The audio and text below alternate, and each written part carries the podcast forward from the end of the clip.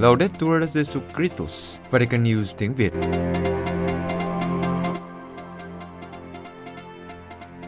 Radio Vatican, Vatican News tiếng Việt. Chương trình phát thanh hàng ngày về các hoạt động của Đức Thánh Cha, tin tức của Tòa Thánh và Giáo hội Hoàn Vũ được phát 7 ngày trên tuần từ Vatican và Roma. Mời quý vị nghe chương trình phát thanh hôm nay, Chủ nhật ngày 26 tháng 3 gồm có Trước hết là bản tin Tiếp đến là lá thư Vatican. và cuối cùng là mục Bước từng bước truyện công giáo. Bây giờ kính mời quý vị cùng Phượng Hoàng và Vũ Tiền theo dõi tin tức.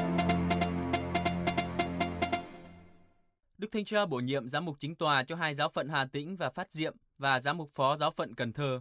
Vatican, ngày 25 tháng 3, Đức Thánh Cha đã bổ nhiệm Đức cha Louis Nguyễn Anh Tuấn làm giám mục chính tòa giáo phận Hà Tĩnh, cha Phêrô Kiều Công Tùng làm giám mục chính tòa giáo phận Phát Diệm và cha Phêrô Lê Tấn Lợi làm giám mục phó giáo phận Cần Thơ. Đức cha Louis Nguyễn Anh Tuấn hiện là giám mục phụ tá Tổng giáo phận Thành phố Hồ Chí Minh, giám quản tông tòa giáo phận Hà Tĩnh.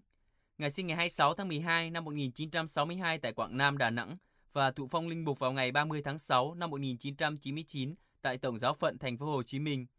Sau khi làm linh mục phụ tá giáo xứ Phú Nhuận, từ năm 2001 đến năm 2006, Ngài du học tại Học viện Gia đình Giáo hoàng Gioan Phaolô II thuộc Đại học Giáo hoàng Laterano ở Roma, tốt nghiệp tiến sĩ thần học chuyên biệt về hôn nhân và gia đình. Ngài cũng học về đào tạo ơn gọi tại Đại học Gregoriana ở Roma.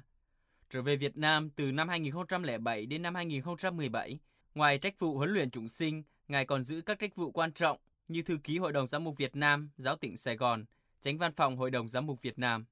Ngày 25 tháng 8 năm 2017, Ngài được Đức Thánh Cha Francisco bổ nhiệm làm giám mục phụ tá, hiệu tòa Catrum Tổng giáo phận Thành phố Hồ Chí Minh. Ngày 19 tháng 3 năm 2021, Ngài được bổ nhiệm làm giám quản tông tòa giáo phận Hà Tĩnh. Ngày 25 tháng 3 năm 2023, Đức Thánh Cha đã bổ nhiệm Ngài làm giám mục chính tòa giáo phận Hà Tĩnh. Hiện nay, Đức cha Louis Nguyễn Anh Tuấn đang đảm nhiệm trách vụ Phó Tổng Thư ký Hội đồng Giám mục Việt Nam.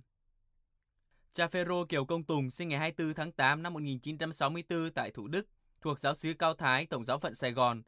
Ngài tu học tại Đại chủng viện Thánh Giuse Sài Gòn và được thụ phong linh mục vào ngày 30 tháng 6 năm 1999 thuộc Tổng giáo phận Thành phố Hồ Chí Minh. Sau 5 năm phục vụ tại giáo xứ Bùi Phát và Đại chủng viện Thánh Giuse Sài Gòn, từ năm 2004 đến năm 2009, Ngài du học tại Hoa Kỳ và tốt nghiệp thạc sĩ các chuyên ngành mục vụ, thánh nhạc và thần học. Trở về Việt Nam, Ngài làm linh mục phụ tá nhà thờ chính tòa, giảng dạy tại Đại chủng viện Thánh Giuse Sài Gòn, Học viện Công giáo Việt Nam và một số học viện dòng tu. Từ năm 2016 đến nay, Ngài là trưởng ấn tòa giám mục Tổng giáo phận Thành phố Hồ Chí Minh. Ngày 25 tháng 3 năm 2023, Đức Thánh Cha Francisco bổ nhiệm làm giám mục chính tòa giáo phận Phát Diệm. Cha Phêrô Lê Tấn Lợi sinh ngày 28 tháng 7 năm 1972 tại giáo xứ An Hội, giáo phận Cần Thơ. Ngài tu học tại Đại chủng viện Thánh Quý, Cái Răng, Cần Thơ và được thụ phong linh mục vào ngày 22 tháng 6 năm 2000. Sau 3 năm làm mục vụ tại giáo xứ Phụng Hiệp, từ năm 2004 đến năm 2011, Ngài du học tại Đại học Giáo hoàng Urbaniana ở Roma và tốt nghiệp học vị tiến sĩ thần học Thánh Kinh.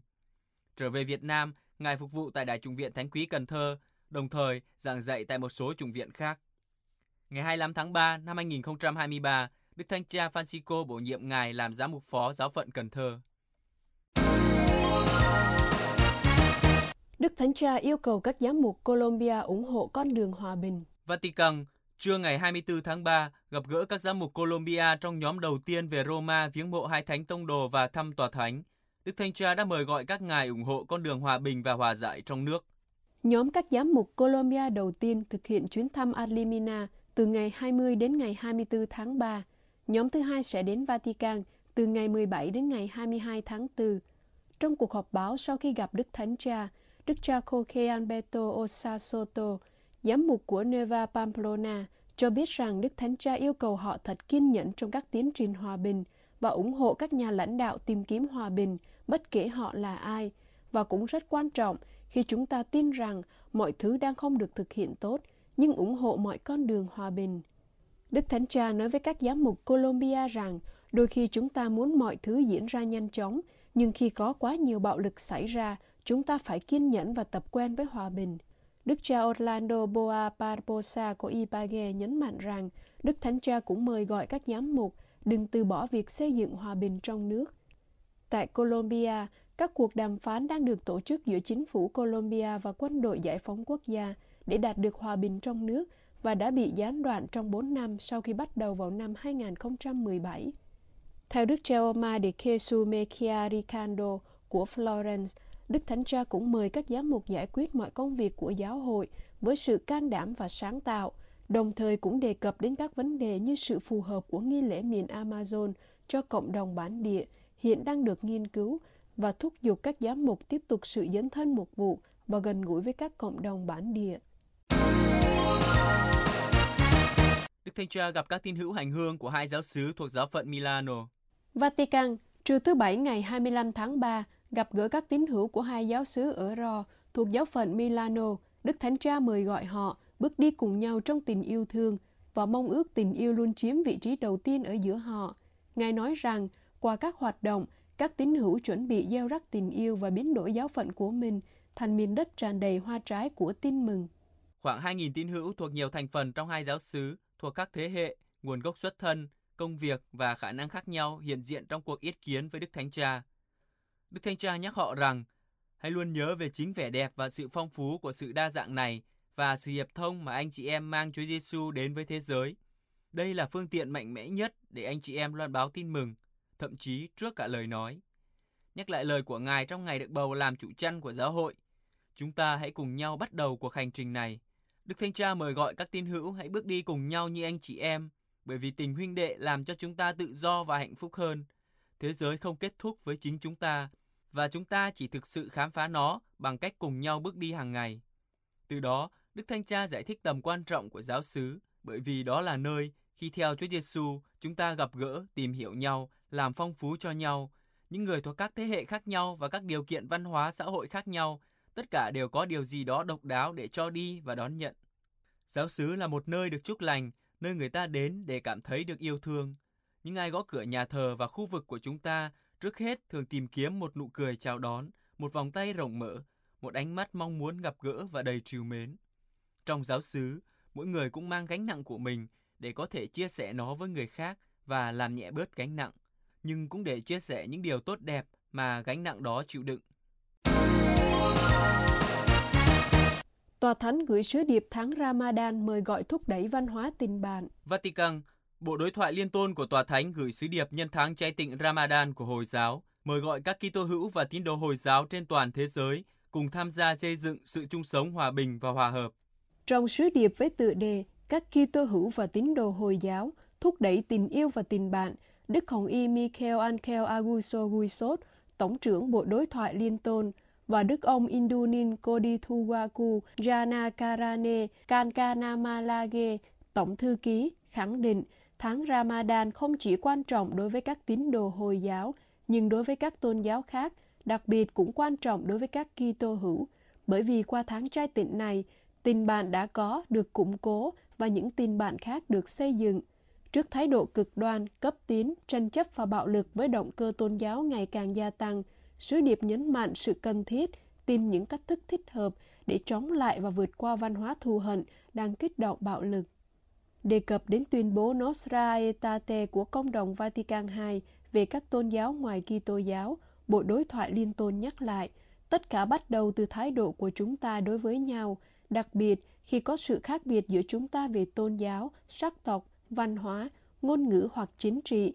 Sự khác biệt có thể được coi là một mối đe dọa, nhưng mọi người đều có quyền đối với bản sắc của mình với các phần đa dạng của nó, nhưng không được bỏ qua hoặc quên đi những điểm chung của chúng ta. Sứ điệp tiếp tục lưu ý các tín đồ về thái độ và hành vi tiêu cực đối với những người khác với mình như nghi ngờ, sợ hãi, ganh đua, phân biệt đối xử, loại trừ, bắt hại, bút chiến, lăng mạ và nói xấu sau lưng. Theo Đức Hồng Y Tổng trưởng và Đức ông Thư ký, ngược lại với những hành vi tiêu cực trên là sự tôn trọng, lòng tốt, bác ái, tình bạn, sự quan tâm lẫn nhau dành cho tất cả mọi người, sự tha thứ, hợp tác vì lợi ích chung, giúp đỡ tất cả những người gặp khó khăn dưới bất kỳ hình thức nào và quan tâm đến môi trường. Tất cả nhằm giữ cho ngôi nhà chung của chúng ta thực sự là một nơi an toàn, một nơi chúng ta có thể chung sống trong hòa bình và vui vẻ. Những giá trị này phải được thúc đẩy bằng một giáo dục lành mạnh cho các thế hệ mới, trong đó có gia đình, trường học và những nơi thờ phượng đóng một vai trò quan trọng. sứ điệp kết luận hy vọng vào một thế giới nơi công lý, hòa bình, tình huynh đệ và thịnh vượng ngự trị, làm vui lòng đấng toàn năng và mang lại niềm vui. Để được như thế, Tòa Thánh kêu gọi sự dấn thân chân thành và chia sẻ của tất cả mọi người. 500 bạn trẻ đi chặng đàng thánh giá ở Jerusalem để bày tỏ sự tha thứ. Jerusalem, thứ Sáu ngày 24 tháng 3, 500 sinh viên các trường công giáo ở Jerusalem đã đi chặng đàng thánh giá trên đường phố để bày tỏ sự tha thứ trước những hành vi bạo lực chống Kitô giáo gia tăng trong thời gian qua. Buổi sinh niệm đàng thánh giá được hướng dẫn bởi Đức Tổng giám mục Pierre Baptista là thượng phụ công giáo Latin ở Jerusalem, cha Paston bề trên dòng Francisco tại Thánh Địa và được bắt đầu tại nhà thờ Chúa chịu đánh đòn, nơi vào ngày 2 tháng 2 vừa qua, một người Do Thái cực đoan đã xúc phạm và phá hoại tượng Chúa Giêsu. Tham gia buổi cử hành, các sinh viên và giáo viên được nhận một khăn màu đỏ khoác lên vai, tượng trưng màu đỏ tự đạo, màu tình yêu của người biết hy sinh sự sống. Trên khăn có hàng chữ, Lạy cha, xin tha cho họ vì họ không biết việc họ làm.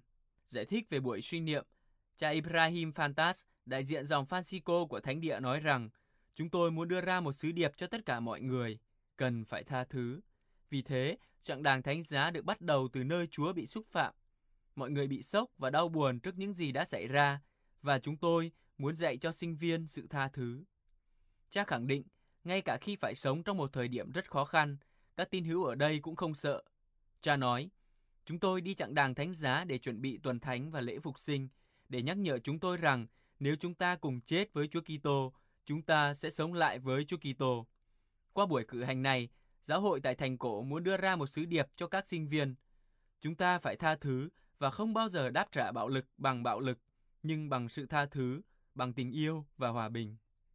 Kết thúc buổi xin niệm, Đức Tổng giám mục Pisabala nói, Các bạn không phải sợ, chúng ta không sợ trưng bày thánh giá, vốn không phải là biểu tượng của cái chết, nhưng là dấu hiệu của sự sống và sự phục sinh. Chúng ta không ngại tuyên bố rằng Jerusalem cũng là thành của Kitô giáo. Đức Thượng Phụ nhấn mạnh, người ta gọi chúng ta là dân tộc thánh giá và chúng ta phải tự hào về điều này, bởi vì đó là biểu tượng tình yêu của Chúa Giêsu. Tất cả những gì chúng ta có, đó là tình yêu Chúa Giêsu. Các bạn không chỉ là những Kitô hữu, nhưng là Kitô hữu ở Jerusalem. Ở đây có các nơi thánh, nhà thờ, đền thánh, nhưng cần những cộng đoàn sống. Không có anh chị em, Kitô giáo biến mất. Đây là một trách nhiệm quan trọng. Số người trẻ Hàn Quốc tham dự thánh lễ Chúa Nhật ngày càng giảm. Seoul, theo cuộc khảo sát gần đây, số người trẻ tham dự thanh lễ Chúa Nhật tại Hàn Quốc giảm từ 53,2% trước đại dịch COVID-19 xuống còn 36,1%, nghĩa là giảm 17%. Viện Nghiên cứu Công giáo Hàn Quốc của Hội đồng Giám mục Công giáo đã thực hiện cuộc khảo sát trực tuyến từ ngày 10 đến ngày 16 tháng 1 với 1.063 người công giáo trên 19 tuổi. Theo kết quả khảo sát, trong số những người được hỏi ở độ tuổi 20, cứ 4 người thì có một người cho biết họ chỉ tham dự thánh lễ vào những dịp đặc biệt hoặc hoàn toàn không tham gia. Như vậy, từ 53,2% bạn trẻ tham dự thánh lễ trước đại dịch, giảm xuống mức 36,1%. Các lý do để bỏ lễ Chúa Nhật cũng được ghi nhận trong cuộc khảo sát, đã quen không tham dự thánh lễ Chúa Nhật với đa số 58%. Ngoài ra còn có các lý do khác như không xưng tội, sợ lây COVID-19 và tham dự thánh lễ không còn là tiêu chí quan trọng đối với đức tin. Xu hướng không tham dự thánh lễ Chúa Nhật rất cao trong số các tín hữu đã sống đạo hơn 31 năm và các gia đình có thu nhập cao. Số người tham dự thánh lễ giảm được coi là một dấu hiệu đáng báo động khi giáo hội Hàn Quốc đang ghi nhận sự sụt giảm ơn gọi linh mục do tỷ lệ sinh giảm và tình trạng thiếu thực hành đạo ngày càng gia tăng trong nước. Trong năm nay, số linh mục được thụ phong là 87 vị, so với năm 2011 là 131 linh mục, giảm 35%. Bên cạnh đó, số ứng sinh tại các chủng viện trên toàn quốc giảm 30%, từ 1.587 thầy vào năm 2011 xuống còn 1.137 thầy vào năm 2021. Trong cùng thời kỳ, số ứng sinh ghi danh vào các chủng viện giảm 40%, từ 223 xuống còn 138. Mặc dù số ơn gọi giảm, nhưng dữ liệu của giáo hội cho thấy số người công giáo ở Hàn Quốc đã tăng từ 5 triệu 442.996 vào năm 2013 lên 5 triệu 938.045 vào năm 2023. Quý vị vừa theo dõi bản tin ngày 26 tháng 3 của Vatican News tiếng Việt.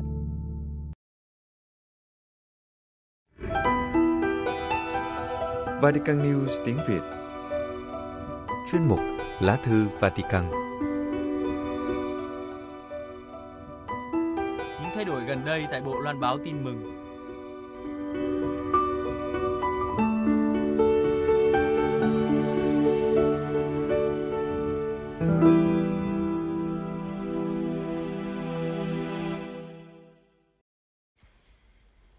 Kính thưa quý vị thính giả, trong thời gian gần đây, dư luận báo chí công giáo đặc biệt quan tâm đến những thay đổi hoặc xác định tại Bộ Loan báo tin mừng về nhân sự cũng như về thẩm quyền. Trong kế hoạch cải tổ giáo triều của Đức Thánh Cha Francisco được cố động trong tông hiến Predicate Evangelium, các con hãy loan báo tin mừng, được soạn thảo trong nhiều năm trời với sự cộng tác của Hội đồng Hồng Y Cố vấn của Đức Thánh Cha, rồi được công bố ngày lễ Thánh Giuse 19 tháng 3 năm ngoái và bắt đầu có hiệu lực từ Chúa Nhật lễ Chúa Thánh Thần ngày 5 tháng 6 sau đó. Bộ loan báo tin mừng được xếp vào bộ thứ nhất vượt lên trên Bộ Giáo lý Đức tin để nêu bật tầm quan trọng chủ yếu của sứ mạng loan báo tin mừng thuộc về chính bản chất của giáo hội. Khoản số 53 triệt 1 của Tông Hiến ghi rõ, Bộ loan báo tin mừng phục vụ công cuộc loan báo tin mừng để Chúa Kitô ánh sáng muôn dân được nhận biết và làm chứng bằng lời nói và hành động và xây dựng nhiệm thể của người là giáo hội. Bộ có thẩm quyền đối với những vấn đề cơ bản của việc loan báo tin mừng trên thế giới và thành lập, đồng hành và nâng đỡ các giáo hội địa phương mới, giữ nguyên thẩm quyền của Bộ các giáo hội công giáo Đông Phương. Triệt 2 của khoản 53 quy định, Bộ loan báo tin mừng gồm hai phân bộ. Phân bộ thứ nhất phụ trách các vấn đề cơ bản của việc loan báo tin mừng trên thế giới. Và phân bộ thứ hai phụ trách việc loan báo tin mừng đầu tiên và các giáo hội địa phương mới ở các miền thuộc thẩm quyền của mình. Cụ thể, hai phân bộ này trước đây là Hội đồng Tòa Thánh tái truyền giảng tin mừng do Đức Tổng giám mục Rino Fisichella làm chủ tịch, một cơ quan rất khiêm nhượng về nhân sự và thẩm quyền trong giáo triều. Tiếp đến là Bộ Truyền giáo hay là Bộ loan báo tin mừng cho các dân tộc do Đức Hồng Y Luis Antonio Tagler, người Philippines làm tổng trưởng – một cơ quan thuộc hàng quan trọng đặc biệt với thẩm quyền rộng lớn và cả về mặt tài chánh phong phú. Vì thế, giới báo chí thường gọi vị tổng trưởng là giáo hoàng đỏ. Ngài phụ trách khoảng 1.100 giáo phận tại các xứ truyền giáo, trong đó có Việt Nam. Đặc biệt nhất là khoản số 54 Tông Hiến mới quy định rằng Bộ loan báo tin mừng do chính Đức Thánh Cha trực tiếp cai quản. Mỗi phân bộ do một vị quyền bộ trưởng đảm trách nhân danh Ngài, chiếu theo khoản số 14 triệt 2 của tông hiến này. Dư luận báo chí đặc biệt chú ý đến Đức Hồng Y Tuckler, 66 tuổi, sau 8 năm làm tổng giám mục giáo phận thủ đô Manila, Philippines. Ngài được bổ làm tổng trưởng bộ truyền giáo và đến Vatican năm 2020. Đức Hồng Y vốn là một diễn giả nổi tiếng, quan tâm phục vụ người nghèo và mặc dù tuổi của Ngài còn trẻ, nhưng không thiếu những người gọi Đức Hồng Y là Francisco Á Châu. Nhưng theo tông hiến mới về giáo triều Roma, Đức Hồng Y Tuckler đang làm tổng trưởng bị thụt xuống hàng quyền tổng trưởng. Dư luận đã chờ đợi việc bổ nhiệm chính thức Đức Tổng giám mục Fisichella và Đức Hồng Y Tuckler vào hai chức vụ này. Nhưng người ta chờ 7 tháng trời sau khi tông hiến mới bắt đầu có hiệu lực mà không thấy gì. Các thông cáo của phòng báo chí tòa thánh chỉ ghi những lần Đức Thánh Cha tiếp kiến hai vị mà không ghi chức danh. Mãi đến ngày 27 tháng 1 năm nay, phòng báo chí tòa thánh mới ghi Đức Hồng Y Tackler và Đức Tổng giám mục Fisichella là quyền tổng trưởng của Bộ Loan báo tin mừng. Không có giải thích chính thức nào về sự chậm trễ bổ nhiệm chính thức này. Có người cho rằng có thể vì tông hiến mới không xác định rõ vai trò và chức năng của hai vị quyền bộ trưởng, đặt trách hai phân bộ của Bộ Loan báo tin mừng. Trong thực tế, suốt 7 tháng trời trước đây, hai vị vẫn làm những công việc như cũ như đã làm từ trước đến nay. Ngày 17 tháng 3 vừa qua, Phòng báo chí Tòa Thánh đã công bố sắc lệnh của Đức Thánh Cha xác định quyền hạn của Đức Hồng Y Luis Antonio Tuckler về mặt kinh tế và hành chánh. Trong sắc lệnh, Đức Thánh Cha quyết định rằng Đức Hồng Y Tackler, quyền Bộ trưởng, là đại diện pháp lý, phụ trách tất cả các thẩm quyền về mặt kinh tế và quản trị, trước đây thuộc quyền Đức Hồng Y Tổng trưởng Bộ Truyền giáo. Đức Hồng Y có hai vị đồng tổng thư ký, một vị là chủ tịch bốn hội giáo hoàng truyền giáo và một vị phụ trách công việc có bốn vị tổng thư ký Bộ Truyền giáo như trước đây. Tóm lại, Đức Hồng Y Tackler phục hồi trọn quyền bính như một tổng trưởng Bộ Truyền giáo trước đây. Có điều là sắc lệnh của Đức Thánh Cha ký ngày 1 tháng 8 năm ngoái, nhưng 6 tháng sau đó, tức là đến ngày 17 tháng 3 vừa qua mới công bố. Tụi trung sắc lệnh xác định thẩm quyền trước đây của các vị như trong bộ truyền giáo trước đây, vì hiển nhiên Đức Thánh Cha không thể điều khiển và giám sát hết các việc của bộ loan báo tin mừng, tuy Ngài là bộ trưởng của bộ này trên giấy tờ. Trước đó, ngày 15 tháng 3, Đức Thánh Cha đã bổ nhiệm Đức Tổng giám mục Fortunatus Vachuvu, người Nigeria, làm tân Tổng thư ký Bộ Loan báo tin mừng, kế nhiệm một vị phi châu khác là Đức Tổng giám mục Protas Rugamva, người Tanzania. Đức Tổng giám mục Vachuvu năm nay 63 tuổi, phục vụ trong ngành ngoại giao tòa thánh từ 29 năm nay tại nhiều nhiệm sở. Ngài tốt nghiệp cử nhân kinh thánh trước khi đậu thêm tiến sĩ thần học, tín lý và giáo luật tại hai đại học giáo hoàng ở Roma. Sau khi tốt nghiệp trường ngoại giao tòa thánh, cha Wachuvu được bổ đi phục vụ tại Ghana, Paraguay rồi Algeria, Geneva trước khi làm trưởng ban nghi lễ ngoại giao tại Vatican, rồi được bổ nhiệm làm tổng giám mục sứ thần tòa thánh tại Monta, Libya, Nicaragua, Bắc Âu, tiếp đến là sứ thần tòa thánh tại chín nước nhỏ thuộc quần đảo Caribe. Sau đó làm sứ thần tòa thánh tại Argentina, trước khi được bổ nhiệm làm quan sát viên tòa thánh cạnh các tổ chức Liên Hiệp Quốc ở Geneva, Thụy Sĩ, từ gần hai năm nay. Trong nhiệm vụ mới tại Bộ Loan báo tin mừng, Đức Tổng giám mục Vachuvu thay thế Đức Tổng giám mục Rotas Rugamva, 63 tuổi, vừa mãn hai nhiệm kỳ làm tổng thư ký của bộ này. Theo quy luật mới trong Tông Hiến, các con hãy loan báo tin mừng.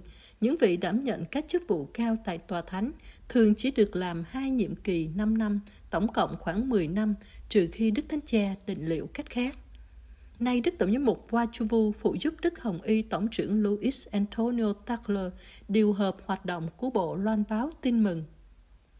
Trước đó nữa, ngày 3 tháng 12 năm ngoái, Đức Thánh Cha đã bổ nhiệm tân đồng tổng thư ký Bộ Loan báo tin mừng và là chủ tịch các hội giáo hoàng truyền giáo là cha Emilio Nappa, đồng thời thăng làm tổng giám mục hiệu tòa Satriano. Đức Tổng giám mục Nappa năm nay 51 tuổi, thuộc giáo phận Avesta, miền Nam nước Ý, nguyên là giám đốc và giáo sư thần học cơ bản tại Học viện Liên giáo phận Thánh Phêrô và Paulo về khoa học tôn giáo ở miền Capua, miền Nam nước Ý, trước khi phục vụ tại phân bộ tổng bộ của Phủ Quốc vụ Khanh Tòa Thánh từ tháng 8 năm 2020 và mới chuyển sang Bộ Kinh tế từ tháng 9 năm ngoái. Nay Đức cha được bổ nhiệm thay thế Đức Tổng giám mục Gian Piero D'Antoso, 58 tuổi, trong 5 năm qua là Chủ tịch các hội giáo hoàng truyền giáo. Cơ quan này gồm ba cơ quan là Hội truyền bá đức tin, Hội Thánh Phêrô Tông Đồ và Hội Nhi đồng truyền giáo, hay cũng gọi là Hội Thánh Nhi. Ba hội này quyên góp và tài trợ các hoạt động truyền giáo, đào tạo nhân sự và mục vụ tại khoảng 1.100 giáo phận thuộc Bộ Loan báo tin mừng. Sau cùng là Liên hiệp truyền giáo, có mục đích động viên tinh thần truyền giáo, hiện do cha Thomas Nguyễn Đình Anh Nhuệ làm tổng thư ký. Với quyết định bổ nhiệm vị tổng thư ký và đồng tổng thư ký Bộ Loan báo tin mừng trên đây, Đức Thánh Cha thi hành điều khoản số 17 của Thông Hiến các con hãy loan báo tin mừng, quy định rằng các bộ trưởng, tổng thư ký và phó tổng thư ký của các bộ được bổ nhiệm với nhiệm kỳ 5 năm. Hai vị tổng thư ký và phó tổng thư ký của Bộ Loan báo tin mừng bị thay thế theo quy luật trên đây vì các vị đã tại vị hơn kém 5 năm rồi. Có điều là với tuổi 63, Đức Tổng giám mục Tổng giám mục Rotas Rugamva, người Tanzania, đang chờ một nhiệm sở mới. Còn Đức Tổng giám mục Dan Tozo thì đã được Đức Thánh Cha bổ đi làm sứ thần tòa thánh tại Jordan.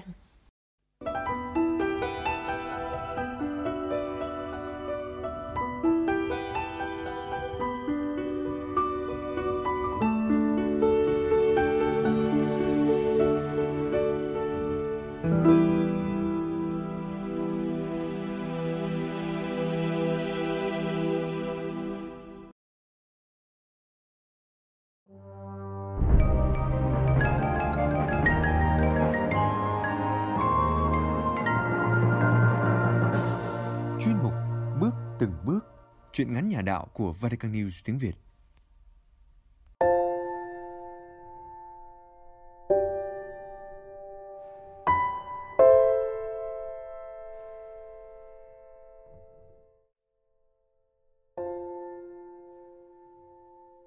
Truyện ngắn Nỗi khát khao của tác giả Trần Đình Trọng, trích trong tập sang một đồng số 8 Người đọc Mộng Phi do Vatican News tiếng Việt thực hiện.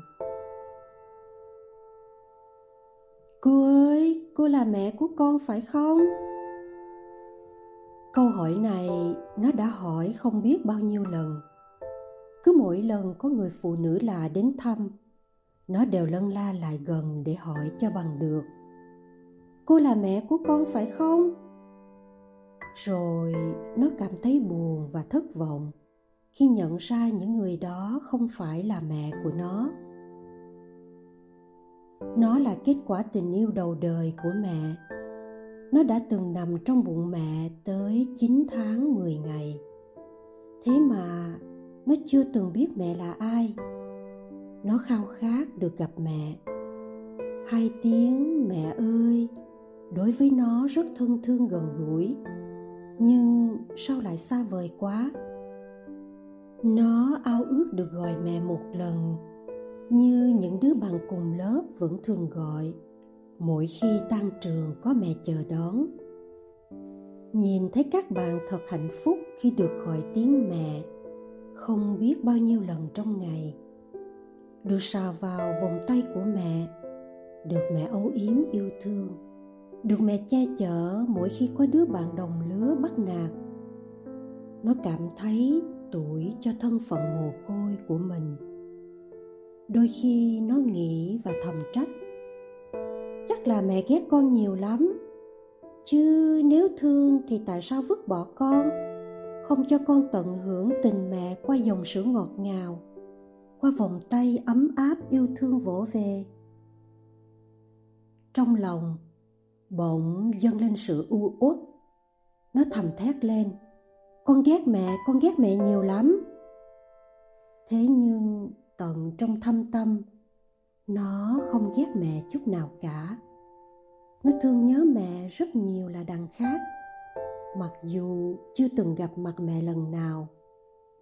Trong ký ức của nó, không có một thước phim nào về hình ảnh của mẹ. Những thông tin nó biết về mẹ rất mơ hồ qua những lần vô tình nghe lỡm cuộc trò chuyện của ngoại với ân nhân đến thăm. Mẹ nó là một sinh viên hiền lành ở vùng quê nào đó, lên thành phố học tập. Mẹ có một mối tình rất đẹp với chàng sinh viên cùng trường, vì đó là mối tình đầu đời của thời con gái. Thế nhưng, khi biết nó có mặt trên đời này chỉ vài tuần tuổi chàng trai sinh viên ấy. À đó là bố nó chứ. Bố nó đã bảo mẹ nó phá bỏ cái bào thai ngoài ý muốn này đi. Nếu không phá bỏ, thì cuộc tình giữa bố và mẹ sẽ chấm dứt. Mẹ buồn rầu và khóc rất nhiều. Mẹ thương nó lắm, nhưng tình yêu của mẹ dành cho bố nhiều hơn nữa. Mẹ quyết định đến bệnh viện để dứt bỏ sự sống của một mầm non yếu ớt đang nằm trong bụng. Trong khi chờ đợi để tiến hành phá bỏ, tâm trạng mẹ hỗn loạn, dằn vặt, do dự. Trong lương tâm có tiếng vọng ra, mày đang làm một việc mang tội ác ghê rợn tội giết người, giết chính con của mày đó. Mẹ nó thấy thân mình run lẩy bẩy và miệng thầm lẩm bẩm, không không, hổ dữ không nỡ ăn thịt con mình mà. Làm sao tôi có thể giết con tôi được? Nó nào đâu có tội. Nó chỉ là giọt máu mới tượng hình, nhưng nó cũng là người mà. Sau cuộc giằng xé, tiếng lương tâm đã thắng. Mẹ giữ lại nó và ra về kể từ đó, mẹ gặp biết bao vất vả, cả tinh thần lẫn thể chất. Bố đã bỏ mẹ. Mẹ phải chịu thai ngán một mình. Mẹ giấu không dám nói với gia đình, vì mẹ là niềm hãnh diện của gia đình và là gương sáng của các em. Nếu biết tin đứa con gái ngoan, không chồng mà chữa, thì gia đình làm sao sống nổi? Nhiều đêm mẹ không ngủ được. Vì cứ suy nghĩ miên man bao điều, học hành thì sa sút. Nhưng mẹ vẫn cố gắng đến lớp. Đến lớp rồi phải chịu những lời sầm xì của bạn bè. Về đến nhà thì phải nghe lời dèm pha chế giễu của những người cùng khu trọ. Mẹ cố gắng để chấp nhận tất cả. Nhưng sức mẹ đã kiệt tinh thần sa sút và khủng hoảng. Mẹ rơi vào tình trạng trầm cảm. Mẹ có ý nghĩ giao mình xuống một dòng sông hay uống một lọ thuốc ngủ để kết thúc cuộc đời, kết thúc sự khổ nhục. Trong lúc cùng quẩn, mẹ nhận thấy chính cái thai trong bụng là một gánh nặng, là căn nguyên của nỗi đau khổ. Không có cái thai thì mẹ sẽ làm lại cuộc đời một cách dễ dàng hơn cuối cùng để thoát khỏi sự khổ đau mẹ lại quyết định từ bỏ nó một lần nữa khi đến phòng khám phá thai mẹ nó đã gặp đôi vợ chồng tuổi gần 70. Ông bà đã khuyên mẹ đừng phá thai. Ông bà nói với mẹ, chúng tôi sẽ cưu mang cô cho đến khi sinh nở. Sinh xong nếu muốn nuôi con thì cô cứ đem nó về nuôi. Còn không thì cô cứ để lại cho chúng tôi nuôi. Hai ông bà là người công giáo tốt, có tấm lòng thương người đặc biệt là các thai nhi. Lúc đầu, ông bà xin các thai nhi bị phá bỏ ở những bệnh viện hay phòng khám mà đem về chôn cất tươm tất dưới những ngôi mộ nhỏ nhỏ xinh xinh. Những ngôi mộ cứ thế mọc lên ngày càng nhiều và hình thành nên một angel family. Ước muốn của ông bà không chỉ dừng lại ở việc chôn cất thai nhi mà thôi – ông bà còn muốn cứu sống các thai nhi trước khi bị trục xuất ra khỏi lòng mẹ, nên đã thành lập một mái ấm tên là thiền tâm để chăm các bà mẹ có ý định phá thai và nuôi các cháu bé sẽ bị bỏ lại. Mẹ nó đã đến ở trong mái ấm này cho đến khi sinh ra nó và bỏ nó ở lại nơi đây. Nó có mặt trong mái ấm này là như thế đó. Nó được ông bà chăm sóc nuôi dưỡng. Nó được lớn lên với các bạn cùng cảnh ngộ.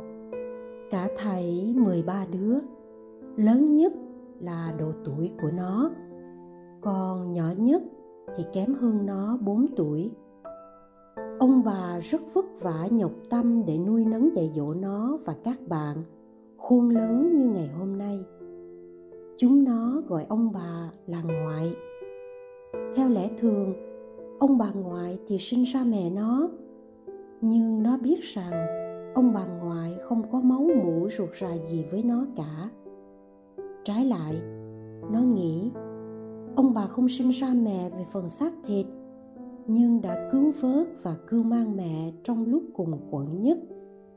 Đó, chẳng phải ông bà đã sinh ra mẹ lần thứ hai trong cuộc đời này sao?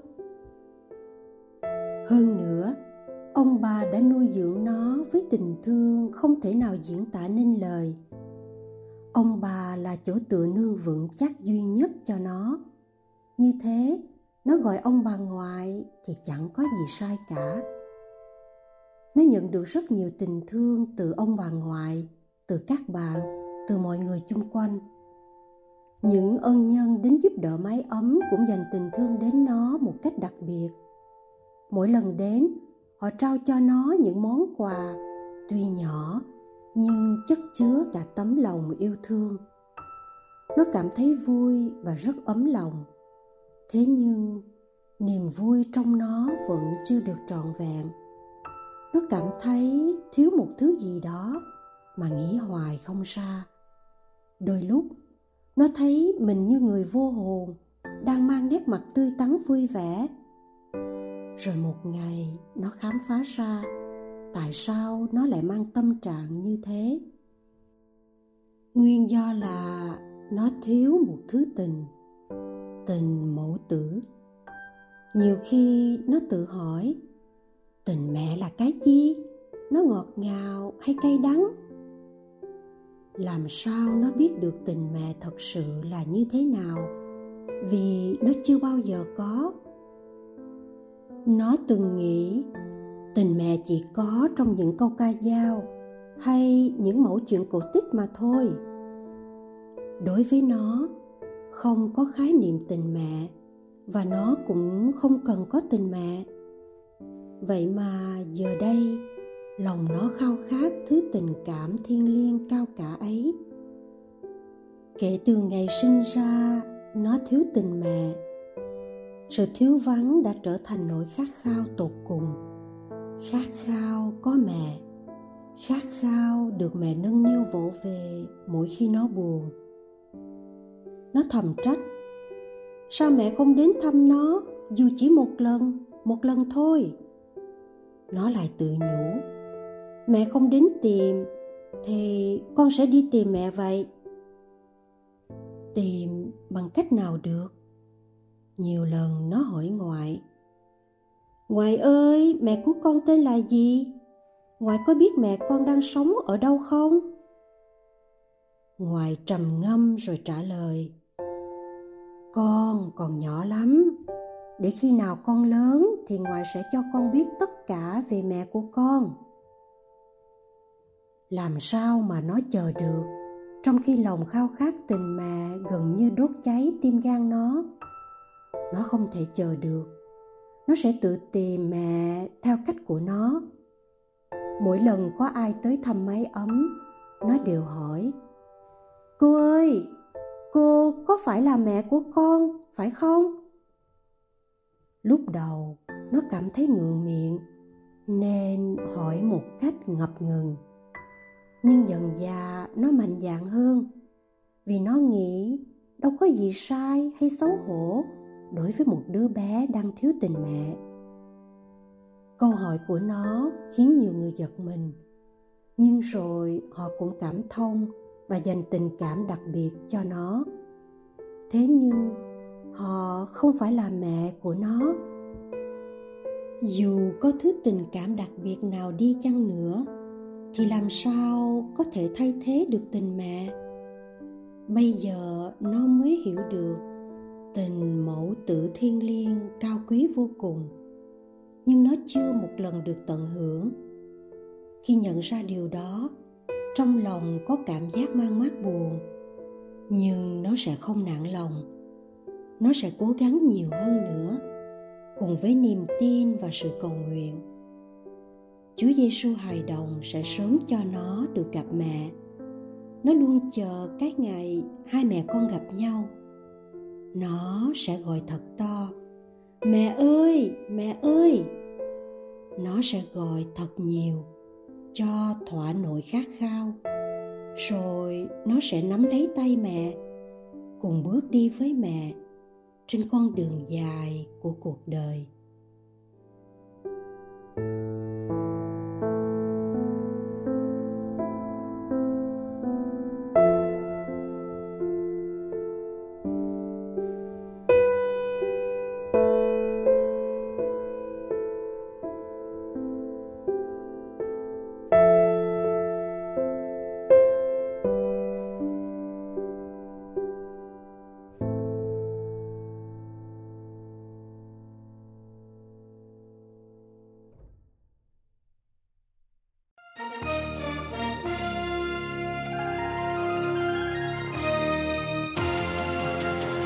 Cảm ơn quý vị đã chú ý lắng nghe chương trình Radio Vatican của Vatican News tiếng Việt. Xin Thiên Chúa chúc lành cho quý vị và toàn gia quyến. Laudetur Jesu Christus, ngợi khen Chúa Giêsu Kitô.